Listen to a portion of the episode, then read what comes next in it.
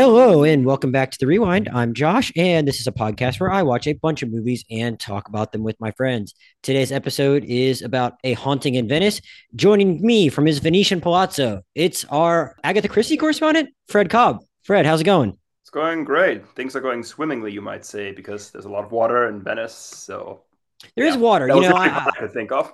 I, well, I had to rename you the Agatha Christie correspondent because, like, I forgot. Like, I, I, didn't pay that close of attention to this when it when it first got announced and we first knew it was coming. And I'm like, ah, there's like a lot of water in Venice. Are these people going to be on a boat? Fred's our boat guy, Doom boat correspondent, Doom vessel correspondent. It's like, no, it's actually not a boat, but like the whole entire thing is essentially on water because it's in Venice. So you know, if you just want to think of Venice itself, the the land parts is one big vessel being carried by the canals. You know, maybe these people were on the, a Doom vessel of their own in this movie. But again, hmm. it does take place in a Venetian palazzo because uh, a haunting event Venice is uh, the third uh, Kenneth Branagh uh, Agatha Christie adaptation to come out in the last six years. He had 2017's Murder on the Orient Express, 2022's Death on the Nile, which uh, Fred joined us for a podcast on, and which was just like honestly one of the most cursed cast and productions and strangest and weirdest and not so great films that we've ever even had though might have had some redeeming qualities. I, if i maybe thought it did at the time according to my review but like you know i think uh it's kind of funny because we're going to talk about it. I think a haunting in venice is probably objectively a better movie even if like in parts i have some other criticisms of it. So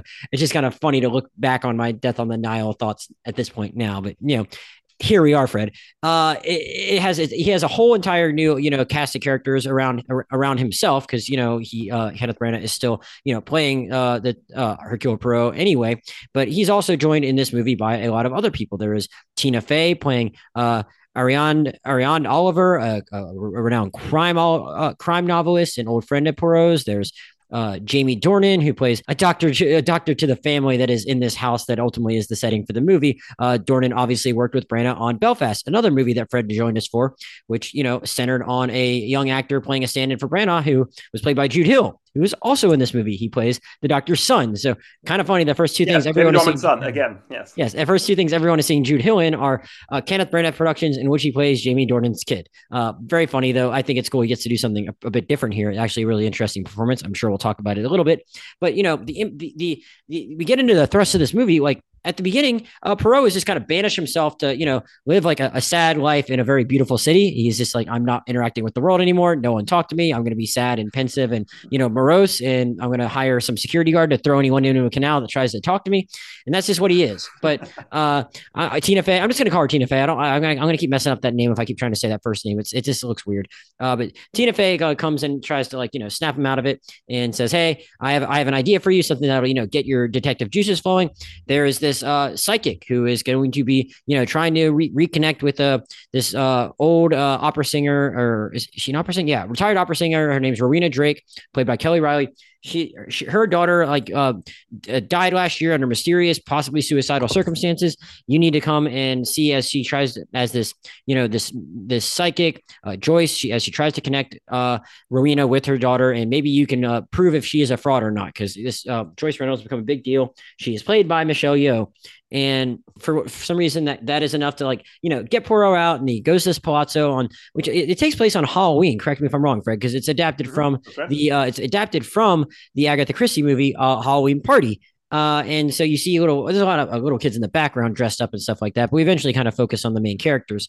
And uh, Poirot, uh, you know, you know, eventually kind of like initially kind of outs uh, Reynolds as a fraud when he shows up here, and you know, reveals that like, hey, there's a couple other people here that are actually working for her to try and like make all this happen. Uh, there's a, one assistant's name is uh, uh, Desdemona, played by Emma Laird, and uh, and and and another one uh, played his his name is uh, Nicholas Holland. He's played by a guy named Ali Khan, and uh, they are they're they're kind of outed. But then you know, in kind of the aftermath of that, uh, Reynolds just ends up dying. She uh, gets thrown out a window, impaled on this thing, and Poirot says, "All right, I got to do the Hercule Poirot thing, lock the doors, and interview everyone."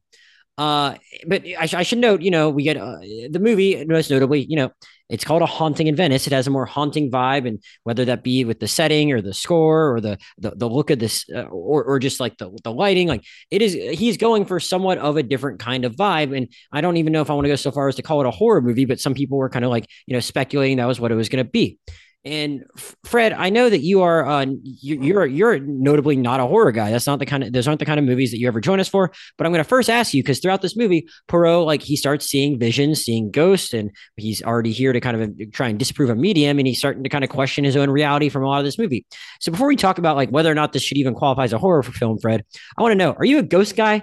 You have feelings about ghosts, whether it be movies about the supernatural, or are you a person that believes in ghosts at all? Because there are people that are, you know, seemingly, you know, uh, similarly minded to you and me that see the world the same way. But like every now and then, you might just meet someone that like you think is just a regular person, but they're like, you know, they're super, super into ghosts, and it's like, who am I to say you're wrong? I, I can't prove it one way or the other. Do you have any kind of feelings in general on ghosts and culture, or if that's a thing you're into, just like you know, thinking about the supernatural and whether it exists? Or are you pretty agnostic about that? So I wouldn't go that far that mm-hmm. I would say that I'm a spiritualist or that I necessarily believe in the existence of gods, but I am a pretty firm believer that we don't know everything and that it's always good to maintain an open mind. And a character like Poirot is obviously ill suited for that because he's built his entire career on facts, on evidence, on the things that are right in front of him that he can actually observe. So, this whole idea that there is actually a psychic out there who might really be able to communicate with the dead or who can tap into the supernatural, that is genuinely frightening to him. And I think a believable reason for why he might be able to come out of retirement because he has such absolute feelings about that that obviously he would want to disprove somebody who claims to be able to do that as a fraud. Mm. So I found that to be a pretty interesting hook, especially because we're going to have a discussion, of course, about the metaphorical nature of ghosts and Poirot being haunted by his own ghosts.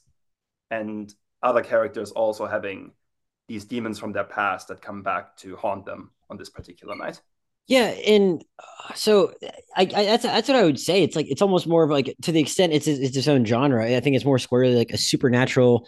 Uh, I don't even know if to say supernatural because the movie doesn't necessarily take a stance on that. But it, I mean, it, it goes for that kind of like you know, I don't even want to call it a spooky vibe because I was never scared during this movie. And I don't know, I don't even necessarily mean that as like a critic or critique at all, because I do think it like, you know, I was able to like, you know, kind of lock in with it at a certain point, regardless of whether or not I was ever, you know, expecting to or uh, thought I might be experiencing a jump scare. That was never really the case, but it, it definitely goes for like just a more like, you know, I want to say like, you know, slower, contemplative, reflective vibe with like a dash of like, you know the supernatural. And i think that's like a different a, a, very different feeling for this movie. And i think it's cool that like you know on the third of like you know the series it was you know like he he went for something completely different even though he somehow got this movie made despite the fact that death on the nile didn't make a lot of money. Ron is like all right i'm going to take advantage of this and try something different which if nothing else i do respect.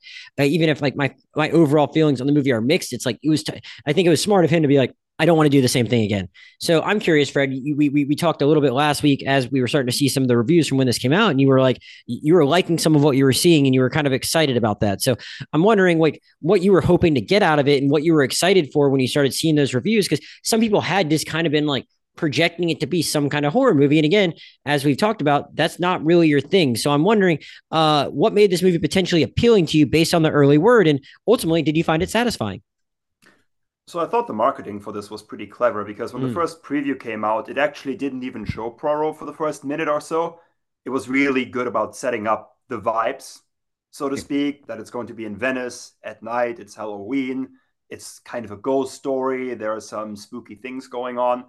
And you're right, I'm not necessarily a fan of genuine horror. I should really say modern day horror mm. because there are some minor inspirations here from 1970s horror movies, something along the lines of The Omen, maybe, or Rosemary's Baby, where you don't necessarily have like straight up like gore and scary horror, but this kind of unease that's always underneath the surface that something might be seriously wrong. Um, I've never seen this movie, but I would imagine Branagh took some inspiration from a movie that came out in the 1970s called Don't Look Now, with mm-hmm. Donald Sutherland that's also set in Venice, actually. Um, and it's incidentally also, I believe, about uh, a child dying and the parents being haunted. It's a good point. I have seen Don't Look Now, and I honestly didn't think about it until you just mentioned it. Yeah, and, and that's kind of what I thought was interesting as far as the setting is concerned, because Venice is so often used in movies as this romantic getaway destination. A few years ago, we discussed From Russia with Love on this part, and it just kind of ends with that famous shot of Tatiana and Bond being in the gondola and they're all happy together after they've just survived Spectre. but the reality is that Venice, just based on its not too its fate in the not too distant future, that'll eventually sink underneath uh, the sea forever. I think that makes it kind of a very somber and haunting setting, right? Because it is a graveyard just waiting to happen in a sense, and history just disappearing in front of our eyes. So I was very intrigued by what he would make out of that setting, and I think the trailer did a really good job of kind of selling the location for the kind of movie he wanted to make here. You know, there's all sorts of synergy going on here because we talked about Belfast in addition to the last Branagh movie, but like the last movie I think we did a podcast on was Mission Impossible: uh, Dead Reckoning Part One, which had a a very uh, long Venice sequence that ended in mm-hmm. something pretty somber and tragic. mm. Yeah, so I do think that it was very smart to make this movie a little bit more contained, a bit more economical, because I think my biggest criticism of Death on the Nile is that it just didn't look especially good sometimes. Oh, you I mean they didn't some... film in Egypt, Fred? You don't think they actually filmed in Egypt? well, I actually wouldn't be surprised if they took a few cutscenes from Assassin's Creed Origins, which is set in ancient Egypt, and used those as their establishing shots of the pyramid and the Nile. Hmm. So that was something that did bother me. Some of those establishing shots in that movie were so clearly CGI that it just kind of took me out of the setting.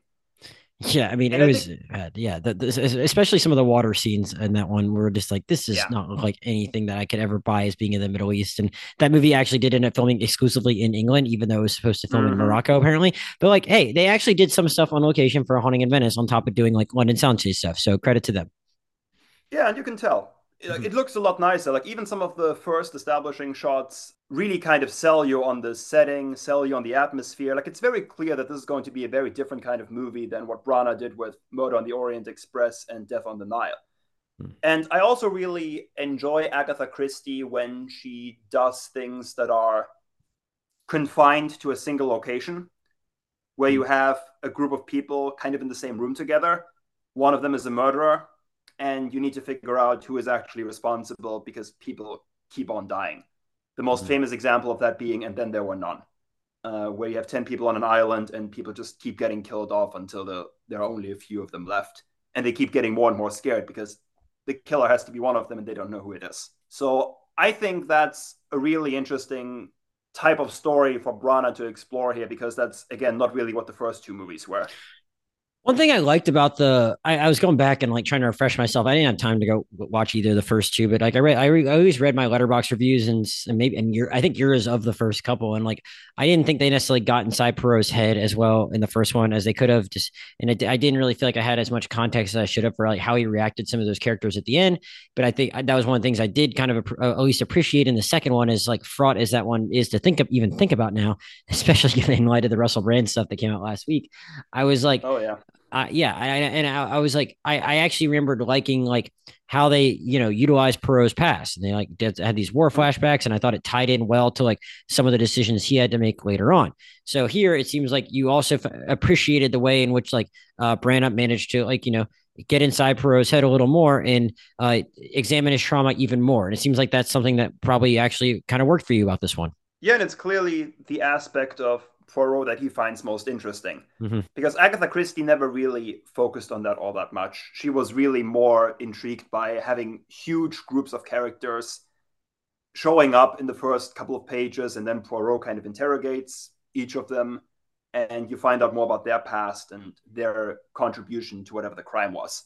I mean, mm-hmm. Death on the Nile had like a really big cast, and in fact, they cut out several characters from the book mm-hmm. um, just to make an adaptation out of that. So in the book, the group of people on that boat on the Nile is even bigger.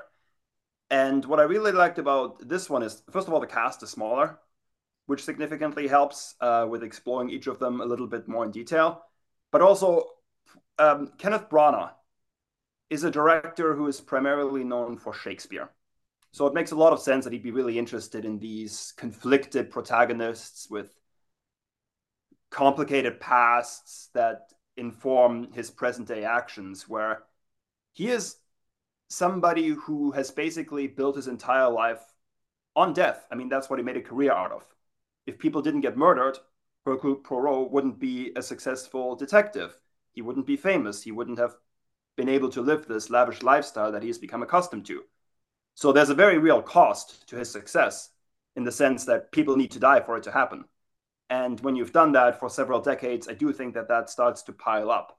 So I do think it makes a lot of sense that somebody like that who's experienced all of that suffering has seen really the pits of what mankind is capable of that somebody like that would retire to a historical city that's renowned for its beauty and kind of just sit out his last few days without going back to solving crimes. Yeah, I think they, I think just the progression of him throughout these movies, they've like progressively, like you know, like you said, it, it, they progressively toned down the uh the mustache twirling, goofy nature of him as compared to like kind of what he was at the start of this whole thing, such that it makes a little more sense that he might uh, come to this point. I mean, I I knew he didn't exactly end Death on the Nile in the best spot, but I also no. knew that like it seemed like there was a, supposed to be a good amount of time that it, I think there's supposed to be like a ten year gap, right? Uh, between this and death on the events of death on the Nile. I saw that somewhere. I think I don't remember if I picked up on that in the movie. So it's like I, am like, wait, am I supposed to think that he like this is where he is at as a result of the events of that movie, or did the life just continue to beat him down over the next ten years? I, I just didn't remember. I don't remember if they said how long he'd just been chilling in Venice like that. But in any event, they they get him to they like, Tina Fey is able to get him out of his shell by like convincing him he needs to just do something, I guess, and that's someone someone from his past that he's willing to like at least hear out. And she gets him to go to this event for this uh at this palazzo to like possibly sniff out what is going on with this medium, and it's it's it's it's or psychic, and it's not exactly and uh, it's not exactly a line of work that he has uh, very much respect for, and uh, he's very kind of quick to disarm it. But on top of you know maybe enjoying like how they got in Poirot's head, what did you what did you ultimately think about like you know how this movie kind of kicks off. Cause, you know, I was actually like, I don't know why. I was actually really bored for like the first like 45 minutes. When the when the action kicks into another gear in the second half of the movie was when it really kind of clicked in for me. But the one thing I will say about like this first chunk of the movie is that like it was kind of fun seeing Michelle Yeoh get to be kind of goofy in a way that she even she wasn't even necessarily in everything everywhere all at once. As goofy as that movie is, she is the straight woman in that movie for a lot of it. Uh, and here it's just like they just let her go all like kind of kooky. What did you think about like just how they got from where they opened this movie with Poirot to when he ultimately locks those doors again. And what did you think of like that section of the film and how it kind of brought the characters together? Because it was really slow for me at times, like I said, and I was maybe not feeling it so much, but I at least enjoyed watching Michelle Yeoh do her thing. So I do appreciate, by the way, that they totally countersteered in the opposite direction with the casting, where they had a whole bunch of controversial people in Death on the Nile. Here they get like one of the most universally beloved actresses uh, of her generation to play a major part. So I think that was smart. It kind of uh, moved some of the uh, stink of scandal away from the franchise. So it's yeah. good that they got her to do this. Mm-hmm. Um, I agree with you in the sense that the, the build-up was slow. Yes. Um, once he arrives at the party, there's a whole bunch of exposition about the history of the house, uh, the history of Rowena and what happened with her daughter. We meet a whole bunch of the characters, and I know that you need to establish them, obviously, because they're all going to become relevant later. But I do think there's a better way to do that once you have your dead body and he starts interrogating people. Hmm. I do think a lot of that introductory stuff was a little bit too front loaded in this movie. And as a result, like you said, it took a while for the action to really get rolling. Yeah, I didn't say- mind it too much because I like again, I, I did like the atmosphere. I liked the idea that this house was essentially cursed because you had a whole bunch of children who were locked in the building during the plague and were just left to die, which is just an incredibly Dark. dreadful image to have in yeah. your head the entire time. So I like this idea that that's kind of what, what the location was and why it might be possible for it to actually be genuinely haunted. Mm-hmm. But yes, I agree. The pacing did feel a little off in that first half. It's it, it just felt very laborious in how it got to like explaining why all these people were here. Um, uh-huh the uh, Rowena's late daughter is her name was Alicia, and she was apparently like you know engaged to marry this guy uh, named Maxime. He's played by Kyle Allen, who I wasn't. Maybe I've seen him in something, but I wasn't really familiar with him in the moment. The West Side Story, apparently. I, am seeing that now. I could not tell you what he was, but like he is there, and it's like all of a sudden, like maybe he was gonna like come back to try and win her back or something, and it was right then that she died, and now he might have some other girlfriend, but now he's back. But it also seems like the doctor has some kind of beef with him, but I'm not exactly sure why. And the doctor, uh, uh, his name is uh, Dornan's doctor. His name is Doctor Leslie Farmer. He is like also at the same time being like haunted by some war flashbacks of his own, and there's just like there's just a lot they try and cram in there, and like I'm having trouble. Like like at a certain point, it's like I think you're just supposed to understand that Leslie is very like just is just he's just through his own trauma he is just acting out but like at a certain point he tries to beat up maxime and i'm like wait did i like did i miss something like what is going on with these two like yeah. i i, I it, it, was hard to track at times and it's like and i think you're right You know, like i mean in a certain way like i think I mean, I don't even know if I, I'm not even sure the cast is that much smaller than the others. It's just the names aren't quite as big at a certain point. There's like a cutoff where there's people are a little more unknowns. Camille, Camille Cottin plays the um, the housekeeper uh, Olga, uh, who, who's an actress that I also like and uh, is is at least recognizable to me, but maybe not to like wide audiences. Uh, so it's like I, it's just not super deep, especially after Michelle Yeoh uh-huh. Yeoh exits out. And uh and, and that that's that's all fine though. I wonder it's like, you know, is is maybe one of the benefits of just like having like big names, you know, that it's a little bit of a shorthand for kind of getting to know these people. It certainly was in the last one where we're just like, it just so happened that Armie Hammer is doing a bunch of like fucked up shit the whole movie when we were already just like, you know, like bracing ourselves for whatever it was going to be, given what we knew about him in real life.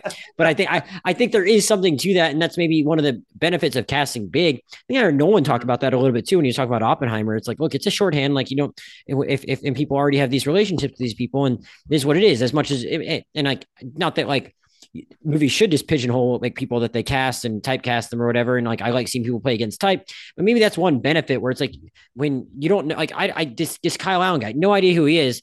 That could have easily been another more recognizable star. I'm not even I don't even want to dock him too many points for it not being that because I like it if you try and like you know discover someone new. But at the same time, I just had a hard time getting a handle on that dude because they weren't so efficient with all this exposition in the first half of the movie.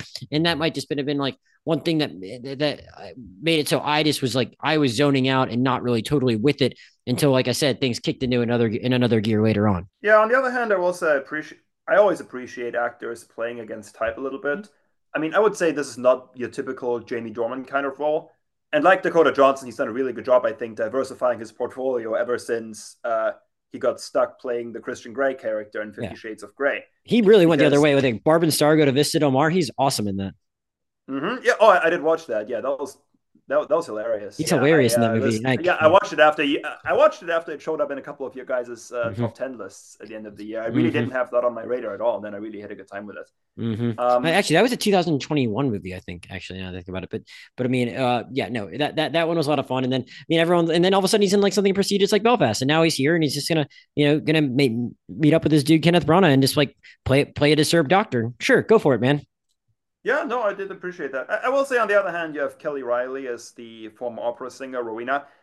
So, first of all, I didn't realize she was British, which was kind of an interesting I, revelation. No, I did not know that either. Um, yeah, because I, I, feel like most people know her from Yellowstone, right? And that's about the most American role you could possibly imagine. I do think, and maybe it's because I've never seen the Fifty Shades of Grey movies, and it's a little unfair to her. I have seen several seasons of Yellowstone, so it's just such a like such a recognizable performance that she gives in that show that it's really hard to dissociate her from that role. Mm. So I, am not necessarily sure that I bought her as the grieving mother in this, and I don't know if that's necessarily a fault of the performance. She's a British lady that's more, too good. At, she's a British lady that's too good at being an American for you to buy her as a British lady. well, which presumably makes her a really good actress in that sense. But then on the other hand, it's a little hard to buy in when she plays a totally different kind of role. Right. Um, but, but like I said, gen- generally speaking, and it's the same thing with Michelle Yeoh. I mean, playing a psychic who goes totally batshit during a seance, kind of like you would expect Eva Green to do in Penny Dreadful, not really something that you typically associate with her either. So it is kind of nice that Branagh got a couple of people here to kind of go against the grain of what it is they're typically known for.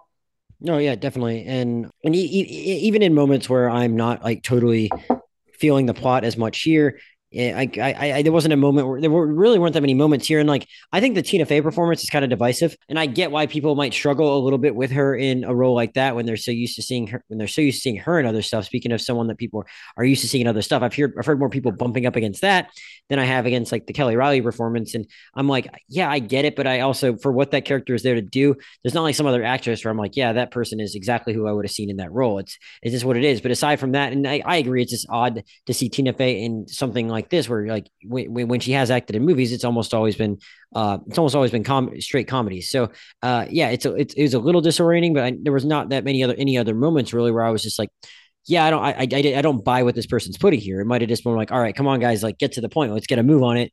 And and you know, it, it was what it was. But like, uh, just speaking more, uh, I, I want to take, I want to take a step back for a second from the performance. Fred, let me quickly jump in. Yeah, yeah. Because you did mention Tina Fey. I just wanted to say mm-hmm. one thing. I did appreciate her chemistry with Poirot because there was a real danger for this movie to just become overwhelmingly somber and depressing. And there mm. were some like nice lighter moments between the two of them that I thought worked pretty well. I mean, obviously, this was never going to be a laugh out loud funny movie, but there were a couple of scenes where I chuckled when she kind of put him in his place, and you can see that he kind of became his old self again when she provokes him into becoming self aggrandizing again and showing off a little bit. Like when she says, Oh, you know, I decided to get the most brilliant person to investigate the psychic, but I really couldn't figure it out. So I decided to come to the second most brilliant that I know mm-hmm. which is Poirot, obviously. So you know, there were those like nice moments there where occasionally you needed a bit of a lighter touch, and I think they were able to provide that. So I, I did appreciate her in that sense. Uh, yeah, so like you have her offering like commentary of that nature and usually if like at least over half of the lines that she has in the movie are they kind of just there to are, are, are just kind of there to you know at times like generate a laugh here and there and then on top of that you have michelle yeoh doing the really goofy thing uh, what what did you think about like more broadly beyond just like you know Poirot being like introspective and uh, dealing with his own trauma? What did you think of like Kenneth Branagh, the filmmaker here, and what he did to just kind of create something that felt different from those other movies? And I, I kind of went through it when I like Uh, when when I opened the podcast and you know talked about whether it be you know the uh just the set design his lighting the how he sh- where he puts the camera or you know anything like that. I think it's any com- combination of things can kind of contribute to make can kind of come together to make this something that was not just like whatever you want to call those first two movies. It felt like something different. And i'm wondering were there any moments in this movie or things that you kind of picked up on that he did that was like oh here he's doing something to really try and set himself apart from the last two movies that he did in this franchise yeah, I do. I do think that there was just something a lot more organic about the way this was shot. And I know a lot of people pointed out that it takes a lot of inspiration from Orson Welles' no, not Orson Welles, sorry, The Third Man. Yeah. Uh, which came out in the late 1940s, which basically did to Vienna what Branagh is doing to Venice here. A lot of Dutch angles, and you kind of have this like spooky atmosphere of like a haunted protagonist, like starting to question his own sanity. And I I do appreciate the ability to make a horror movie that doesn't necessarily rely on cheap spectacle. Mm. And I think there was a very good ability here, even with that scene where he's in the bathroom and the water isn't working properly anymore, mm. and then all of a sudden it starts working again. You really and start to girl, question... And then there's the girl, the girl behind him. Exactly. And you really start to question this is obviously a franchise again that's detective fiction. So you're not really used to the supernatural showing up here. But they do a really good job in those scenes to make you question your own sanity and you really start to entertain the possibility are they really going beyond facts here and are we really going to have an encounter with the spiritual world? And I was really hoping they wouldn't because obviously that would have gone into gone entirely against what I really want these movies to be about. I want there to be logical answers. I want the movie to be able to explain itself uh, without having to resort to ghosts. Mm-hmm. But just the fact that they were able to string me on, string me along for a long time, and that you have these scenes where again the water comes out of the faucet, then it doesn't come out. Is that because it's an old building and the pipes aren't working properly? Is it because there's a storm going on? Or is it because there's really something supernatural in this house? And I think they did a really good job to keep entertaining that possibility for, yeah, almost 90 minutes without me really growing tired of it. Yeah, I I would agree with that. I'm not even sure if I necessarily even got invested in exploring whether or not it actually was haunted. Like it just I think something in the back of my mind just kind of let me think like I don't think they're actually going to go there with this, but like I didn't get tired of them necessarily flirting with it, and it didn't feel like it was uh it, it never came across feeling like a cheap trick or like uh something that like they're beating any kind of dead horse, even though they did kind of go, going back there with whatever it was he was seeing or whatever they, they intimate other characters are hearing voices and stuff like that. It's like they, they spend a lot of time on that stuff, but it, it didn't feel it really didn't feel perfunctory or like they were just kind of throwing stuff out there just to like check a box on like, oh, we did a spooky thing. You know, I think he's he, he had a specific mood he wanted to set and a look he wanted to have, and I think I think I think Branagh accomplished that. Like even if I, as I'm saying, like at parts I was bored, it just felt more cohesive and tight than the other ones did. Where the other ones, they just they might have had moments in isolation where they were fun, and that you know at, at, the same time, it, it, those just never really felt as like like as singularly focused in a way that allowed you to yeah, stay as easily engaged as I did in this one once the plot picked up a little bit. Yeah. Yeah, um, and I will and I will say the other thing is you get the sense that Branagh took this one I guess more seriously as a piece of art almost in some of his other movies. I think a problem so I will say I think Branagh gets a lot of flack because people consider him a bit of a shill who supplements his more artistic endeavors with really crappy Hollywood fare. Mm-hmm. I don't think anybody really likes the first Thor movie all that much. In my mind, it's probably the I don't know if it's necessarily the single weakest one of the first phase of uh, the MCU, but it's pretty close to the bottom. And then, of course, I think Disney did him a real solid by releasing Artemis Fowl just on Disney Plus and mm-hmm. not giving it a theatrical release because if they had, I think that would have been a bit of an embarrassment for him that it would have been hard to recover from. But they mm. just buried it on the streaming platform. Artemis Fowl is the kind of movie that nobody really remembers him for. And it's not something like uh, Cats, for example, that's going to destroy his director's its director's career for the foreseeable future.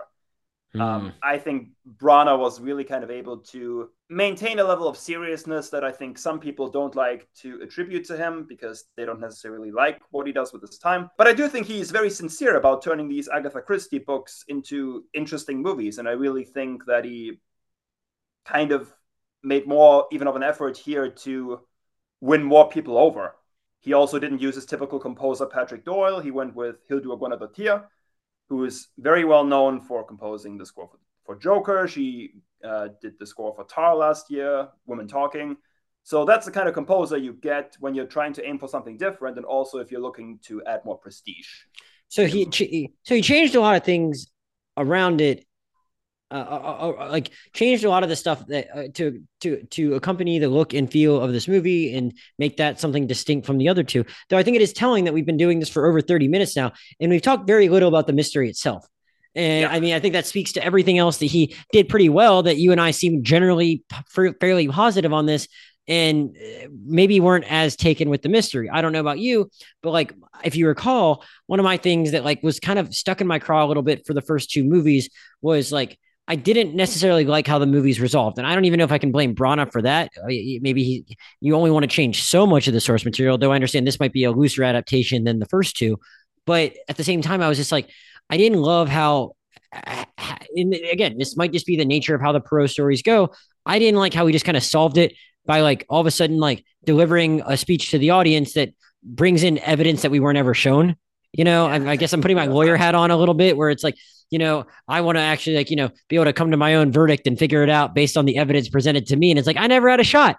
You're, he's just like all of a sudden like brings in some other things and there might have been a little bit in that here with like some of the plant stuff that comes up in the later part of this mm-hmm. movie um, without necessarily spoiling the who done it of it all it just like there's a little bit of that but it didn't bother me as much in the moment and i'm not sure why but at the same so I, I am giving it a little bit of credit for that but at the same time like the actual like mystery of what happened might be like the least interesting part to like think about in this movie if that if that makes sense i'll give you that although my thing was i had the i don't know if you want to call it misfortune but that was just how it played out mm-hmm. i already knew the resolutions for both murder on the orient Express mm-hmm. and Death on the Nile in advance. Oh, okay. Murder gotcha. on the Orient Express because it's one of the most famous endings in literary mm-hmm. history that mm-hmm. everyone did it and Death on the Nile because I listened to it on audiobook. Uh, Kenneth Branagh reads that one, by the way. Highly recommend. Hmm. Uh, so this was the first time I've gone into one of those without knowing who actually committed the murder and. Okay, so yeah, so you're just naturally more invested by comparison. Yeah. Yeah, I was kind of curious if I would like have a different experience with this movie because of that, and it was kind of nice because there were a few times where there's a, a cup like right at the edge of the table in one scene, and I'm like, oh, obviously that cup is going to fall at some point because it's that close mm. to the edge of the table, and it's going to reveal something super important. And then that happens. There is mm. a scene where a character mentions that the honey tastes weird, that it's not real wildflower honey.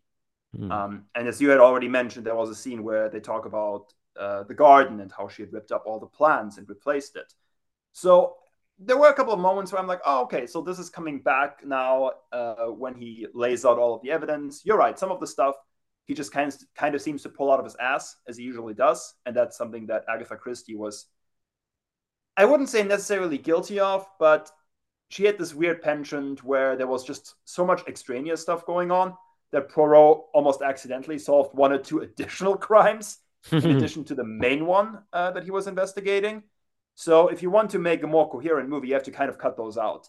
And I think one of the results of that is that you usually end up with a bit of a, a climactic scene where he lays out all the evidence where you don't necessarily know how he reached some of those conclusions.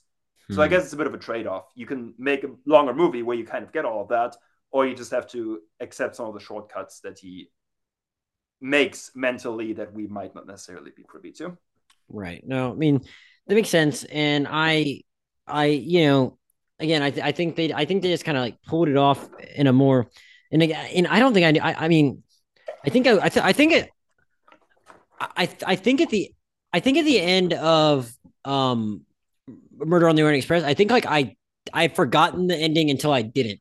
I was like, because mm-hmm. I I never seen the original, so then when it's the when it's revealed, I was like, oh yeah. So it caught me off guard, but I was like, I did know this. I just forgot I knew this. Uh, Death on the Nile, I didn't know, and this one I didn't know, but like this one, I it, it, however however it was, they pulled it off.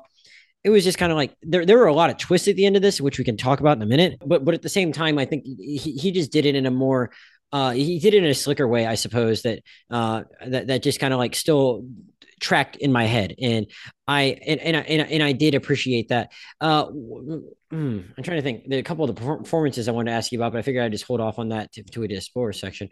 Did, you did you have any other non-spoiler thoughts you wanted to convey, Fred? Because I kind of just want to talk about the ending uh, before I before eh, before I kind of touch on any other odds and ends. No, I think we laid it out pretty well, actually. Yeah, so I think uh, you know for anyone that hasn't already seen it and it's like, and for whatever reason, because I think I'm, I'm it's going to come out next week, so I mean it'll still be in theaters by that point because we're just in the middle of a couple slow weeks for movies. So even if this doesn't really kill it at the box office, it's still going to be in theaters by the time people listen to this. If you were like eh about it and you like were nice enough to listen to us, I, I think it's worth giving a shot if you were eh because you didn't like the first two, because this is something that's definitely a different look and feel, as we've already mentioned several times.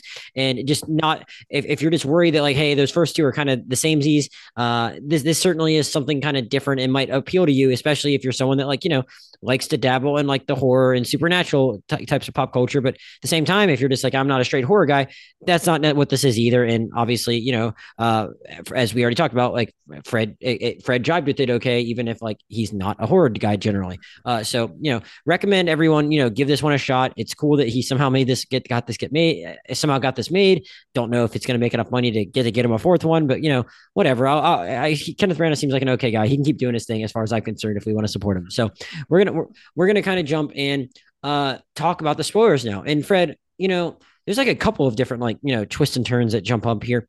I don't I don't know if there's anywhere you would want to start, but like I I, th- I thought it was a little interesting how they he tries to do a like a you know a, a pull the rug out from under you thing with the Tina Fey character and the security guard char- character. And before he even like gets to the other big reveals, did you? And I, I honestly don't even know if that was really necessary actually, because it was kind of like, look, they'd already established that the Reynolds character was like a bit of a fraud, uh in with with those other people and then it turns out oh no like i guess it's like they knew that and they brought it here because if Poirot couldn't solve it then that would be somehow better material for her next book than just like writing an actual murder mystery. And it seemed like it was a, it, it was a lot of like it was a lot of wasted motion just to like get to that revelation that I don't know if there really was a big payoff in the end for it. Did you have any feelings on like them taking that making that decision with like just to have a different plot turn? I do think it kind of does pay off an interesting line that oh, is okay. said early in the movie. And I actually thought that was a very profound line, and it was mm. almost a bit of a throwaway where uh, he says that he needs to in- interview Tina Fey's character, of course, because she was there as well. Mm. And then she says, why, why, why would you suspect me? Like, I'm one of your oldest and best friends. And then mm. he responds, Well, every that's I'm sure what uh, every murderer's best friend said before they found out he was a mm, murderer. Okay. Yeah. Um, and I do think it's kind of interesting that she kind of just assumes that he trusts her uh, when he really, in that situation, can't afford to trust anyone. and then, of course, we do find out at the end that he had very strong reasons for distrusting her because she ends up betraying him because fame and fortune is ultimately more important to her than preserving that friendship. Mm. And I also think it's a bit of an interesting commentary on Agatha Christie herself because obviously she made a lot of money off of this Poirot character. And it, I mean, obviously, she wasn't really friends with him, so that, there isn't really like a moral like, sort of it, it, it is it is in some ways like I and again I've never read Halloween Party, but like this character is obviously somewhat of a stand-in for her, which is kind of interesting because that kind of character hasn't existed in this. I mean, there have been depictions of Agatha Christie in pop culture in at, at many various points, but like hasn't really been anything like that in the Branagh movies. Yeah, and I think you can even extrapolate more out of that because I always think that our current generation has a bit of a ghoulish relationship with true crime and mm-hmm. writing about murders and getting a little bit too much enjoyment out of reading about this kind of stuff. Did you watch a new, Did you watch a new season of Black Mirror? Uh, no, actually, I, I, watched the first few seasons, but I haven't really caught uh, up recently. There, the, the, the, the, I've only watched the first three of like the five of the new episode, new season. But like, there was an episode in this one in the new season of Black Mirror that like comments on that exact thing you're talking about, like how our generation treats this stuff, and it was actually like really interesting. I don't know if it was one of the better reviewed ones, but I actually really liked it. So just letting you know, there's like some other interesting commentary out there about that, that kind of thing. But your point is well taken in the context of this movie too. Yeah, which, again, I'm not even sure that's necessarily intentional, but I do mm-hmm. think it just kind of raises the point like she essentially makes profit off of people dying and following him uh, trying to solve these murders. So mm. I do think that there is certainly a bit of conflict there in terms of even before we find out that she betrayed him and like brought him there intentionally uh, for her own reasons. Like she's again made a big career out of his success in the first place. So I do think it kind of underpins some of the things that we've seen with the two of them previously, even though I do agree that in the moment it doesn't really feel like a major reveal because obviously there's more stuff to come.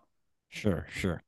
Um yeah, so like we we we we have that kind of like, you know, um we have we, we we have we have that revelation there, but then he kind of moves on and we we end we, we end up like in I mean and honestly, I think I'm, I might have even like in, in some ways jumped ahead a little bit because you know but like i'm happy to have not like spoiled like with the other deaths but like at, at some point we all of a sudden are at some point after that fight that i mentioned earlier between uh between uh, Dr. Dr. Leslie Ferrier and and uh and, and Maxime they, they they lock the doctor up in a room they come back later and the and, and the doctor's just dead and uh so so, so you have that and I and I forgot to mention there was an attempt made on Poirot's life like earlier in the movie too uh, I, I, just totally forgot about that. That's not really a spoiler because it like happened so early. It's just oh, there's a lot of I don't know that, that first half of the movie just it, it just it just didn't stick with me that well because I didn't like it. But in, in any event, like Poirot's already have has has that on his mind as he's investigating. But then all of a sudden, hey, there's this other guy that died.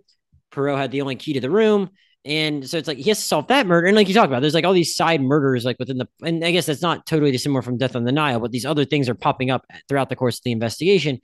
And on, so on top of like the doctor ending up dead, uh, like he ends up like putting together the thing that kind of happens off screen is that like you know he he ends up putting together that Rowena incidentally basically like uh incidentally killed Alicia because she could not like stand that she was about to lose her daughter who like she cared about more than anyone in the world. She didn't want to lose him to this other guy she was dating. So she just tried to like keep her a certain level of sick to take care of her. Uh and then on and then did not like did not loop Olga, Olga in on this. He gives her way too much of this tainted medicine, and yeah. So Poirot puts all of that together, some of it a little too off screen for my taste, typically, but like I said, didn't bother me as much. Then you have this other thing with the doctor dying over there that like he kind of encounters first before he like puts it all together. Still, it, again, I, the reasons that like I think this movie works are like not really for this. Like it felt like a lot happening at once, and I just don't know if like the way these movies tie together is really my thing. I just think I found like other stuff to like in this movie. So I didn't like, I didn't get caught up on that quite as much as I might have otherwise if the rest of the movie was not as well done. How did you ultimately feel about how they kind of like revealed the rest of this mystery, Fred? Did it, did it, did it track for you better than it did for me? Or did it feel like they were just throwing a bunch of stuff against the wall pretty quickly? I will say I was pretty relieved that they didn't actually go the supernatural route because mm. I, I, th- yeah. I mean we've talked about this before. You you said that you didn't necessarily think they were going to go that route. But I was concerned for a while that maybe, just maybe, they would in some ways tie it together that way. That hmm. there is an actual spirit haunting the place. I thought it was at least a possibility, and I'm glad that they didn't do that. Uh, I will say the resolution did feel a little underwhelming compared to some of the other Poirot stories that I'm familiar with. Um, mm. Just because, and this is the tricky thing, right? Agatha Christie came up with a lot of these detective murder mystery stereotypes. Mm. And this idea of a mother sort of poisoning her own child because she's afraid of losing her, that's a pretty familiar trope. But is it a familiar trope because she came up with it and now we're kind of seeing the original being done for the big screen? So I don't know if I can necessarily accuse Branagh of sort of using an unoriginal idea because maybe he is in fact just adapting the original idea in the first place. Right. Um, having said that, I don't know. I, I, will say I was pretty surprised when Jamie Dornan's character ended up dead, even though I probably shouldn't have been because they made such a big point out of locking that door that obviously something was going to happen there. Um, I, I, I don't know. I can't even. I can't. All... I, I can't even remember like it, it, it's just convoluted a little bit too much. Like I think they tried to do a little too much with the plot there. It's like he at some point in a way moment that I don't think we were shown might have like kind of like figured out that you know might have figured out the thing about you know Rowena poisoning her. So they find it's like he might have blackmailed her at some point. So she calls him while he's in this room and says, I found it out, but I might kill your son if you don't kill yourself and it's like I don't know. It, it felt like a lot of steps to like kind of ret- like to kind of retrofit these motivations onto them like after the fact, just to get all the plot twists to to in theory track for the audience is what it kind of felt like for me. It just felt like they were doing a little too much. It, it's a big leap. I will say mm-hmm. it kind of all made sense because he's also just haunted. Yeah, he, he's comp- yes, he's compromised during the entire investigation because mm-hmm. he's seeing spirits, he's hearing voices so either he's actually going in, so either he's going insane, there's some kind of genuine haunting happening in the house, or he's been drugged. Mm. And he I, I, I guess you can kind of send put together the because he has the mind that he has, he can probably put all those pieces together that we mere mortals cannot and kind of make it all make sense. I do think that all the information is there but yes, I do agree. Like putting all of that together and extrapolating some of the conclusions that he reaches does seem a little ridiculous uh, with the benefit. Yeah, so I guess it, it, maybe it's fair to say maybe it's fair to say it tracks, but it just doesn't do it in as you know uh, mm-hmm. in as tight of a way as it could, and as you would want from a as you would want from a, a, a mystery movie that in theory like you know should just be you want them to be leaner so they either it's just I mean I don't know. I guess there maybe are shaggy mystery movies out there, but like this is one that I feel like could could could benefit from just being a little tighter than it than it actually is. Um, we we all and then so you know I, I just made that comment about the blackmailing, and then we get the final revelation that this Jude Hill character, who is like you know 11 years old but talks like he's like you know uh, like 41, uh, he he he actually might have been the guy that was kind of doing it all this time because his dad was just such a wreck and he needed to like and spend all their money and he needed to find a way to like you know pay the bills. Um, did that feel too tacked on for you? Yeah, it's funny. That kid actually gave a better Artemis Fowl performance than the actual Artemis Fowl character did in that movie because the Artemis Fowl is supposed to be a criminal mastermind and a child genius. So that's really who should have played that character and how he should have been depicted in that movie. Hmm. Uh, but yeah, that felt a little weird, especially it doesn't really get paid off.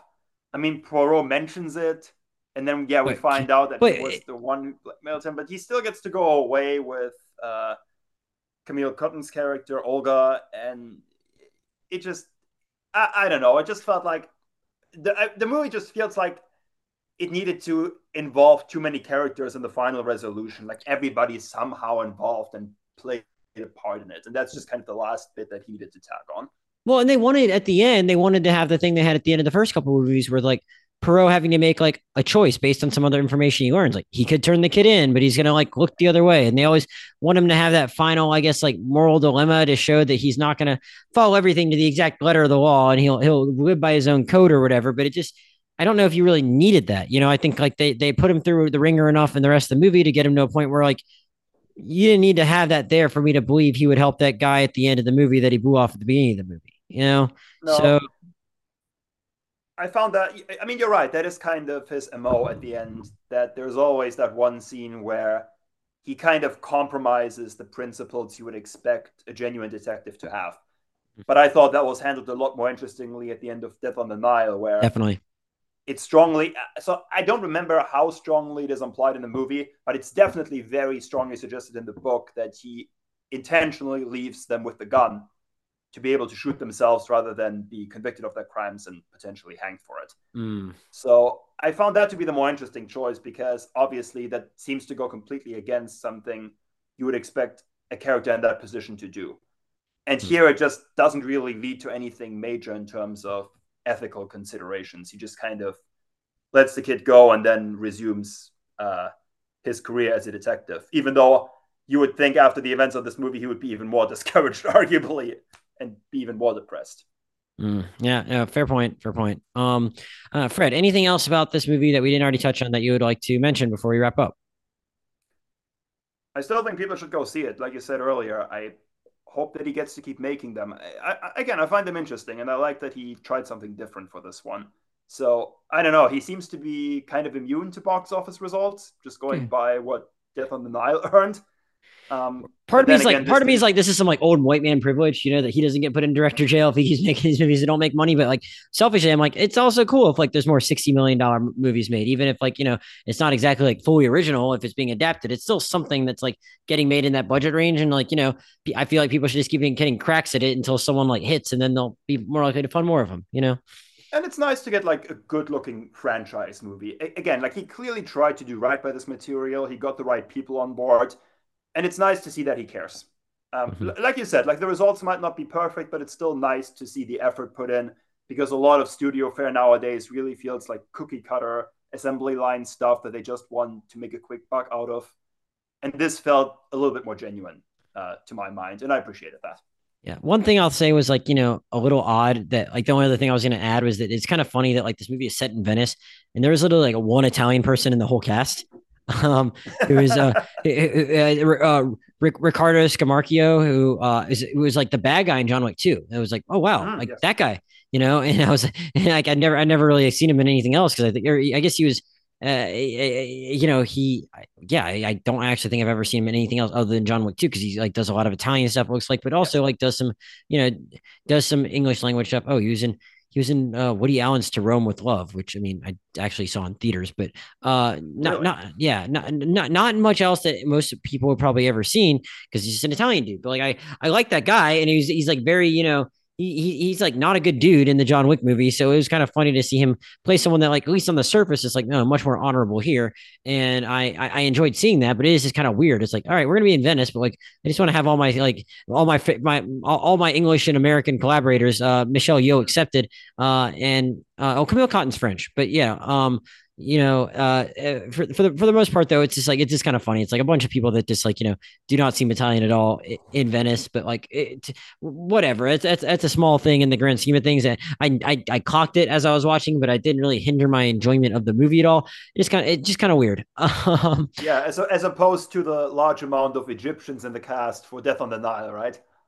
Well, right, but like th- those are like supposed to be tourists, you know, at least yeah. like you know, uh, and he, he, here it's like you know, like these people like are all just like all these white people or not white people, uh, of course they're white, but like uh, just just just all these like English and American people that just like happen to be hanging out in Venice in 1949. That, that is a little odd, but you know, it, it is what it is. Fred, I think I think that about wraps it up for uh, haunting in Venice. It, as you can tell, like you know, we, we had we have our reservations, but I think Fred and I are pretty positive on this compared to the other stuff that came before. So you know, good for Kenneth For turning around a little bit.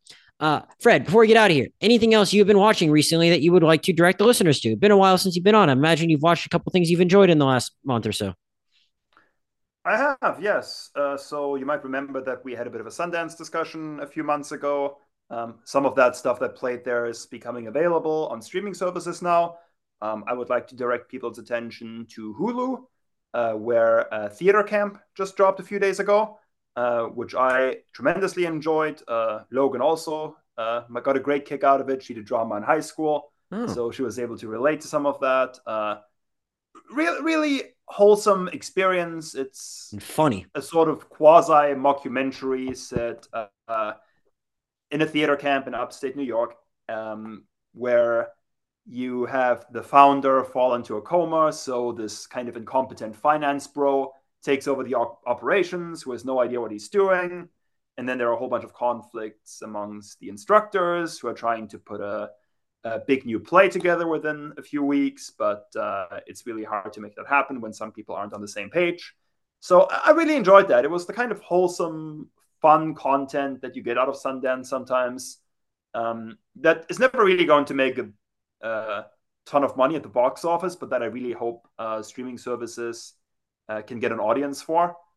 And uh, I do believe uh, Fair Play is coming out on Netflix relatively soon as well. We did record a pod on that a while back. Did it play again at one of the other festivals? I feel like I sensed something about that. And it was like going to play at another festival here before it actually like you know oh no it, it played at it, it, it, played at toronto last week. I just didn't see a lot of oh, people talking okay. about it. Had its international premiere at the 48th international toronto film festival on september 11th i just i didn't see like i saw like any new flurry of people talking about it but yes it will be on netflix on october 13th so uh i got got already got an episode in the bank for that which is nice. Uh, you know it's it's, it's, it's been through a little bit of a dry spell at the movies and there's not a, a, even a ton coming out the next few weeks even. So that's one that i don't think is moving because like you know a lot of these movies have like moved their release dates but netflix has just kind of kept all of its stuff on the calendar. So, you know, uh, make of that uh, what you will. But yes, uh, you, we'll have that episode with Fred, you know, in less than a month now. And uh, they can, if you make it to theater camp on Hulu, because like Fred said, unfortunately, it's not going to get a massive theater audience, but I think it'll do well on Hulu. Then you can go back and listen to the episode I did with our friend Maya on it. She grew up going to the camp that it's inspired on, so she uh she, she had like a lot of insight into what it is like in that culture and what the movie got right about it. I do not have any really have anything else to recommend at the moment that I've seen because I have been uh, inc- incredibly busy and uh, just you know, I've not have not really made time to do much over the last like you know a couple weeks besides you know watch football and work and record the podcast. So uh, I, next week we will next week we will probably have a new episode on dumb money, and I'm really not sure what's coming out between that and fair play. But you know, funny enough, they're both kind of like you know, uh, movies, uh, finance industry adjacent, or or even or no, I shouldn't even say adjacent. Movies involving different sectors of the finance industry. So you know, those two are related, but I will have something in between those two. I just don't know what yet. So uh, Fred, uh, before we get out of here, where can people follow you on social media and Letterboxd and all that stuff? Yep, follow me on Letterboxd. Uh, username is uh, Fredrik0702, or you can just type in my name, which is Fred Kolb, uh, F R E D K O L B. Uh, I just did a, a, week of Kenneth Branagh movies. So mm. if you want some more Kenneth Branagh content in addition to what we just talked about, uh, feel free to check out some of my reviews there. Um, and on Twitter, um, well, X, I suppose. Fred, I, I, I, get. I'm gonna get, get get you that Bluesky invite. We're about to all move over there after Elon starts charging us for X. yes, uh, that is apparently going to be a thing soon. Until then, feel free to follow me there. Uh, my handle is Fred the German. Uh, I might actually start uh, tweeting enthusiastic uh, Gator content now that they're actually decent in football again. So. Hey. There you go. Uh, as usual, I'm Josh Jurnovoy, J O S H J U R N O V O Y on both uh, Twitter slash X and Letterboxd, and uh, and on uh, podcast uh, X slash Twitter is at Round Movie Pod. Podcast email is roundmoviepod at gmail.com. I want to thank Fred again for joining, and I want to thank all of you for listening. We will see you next time.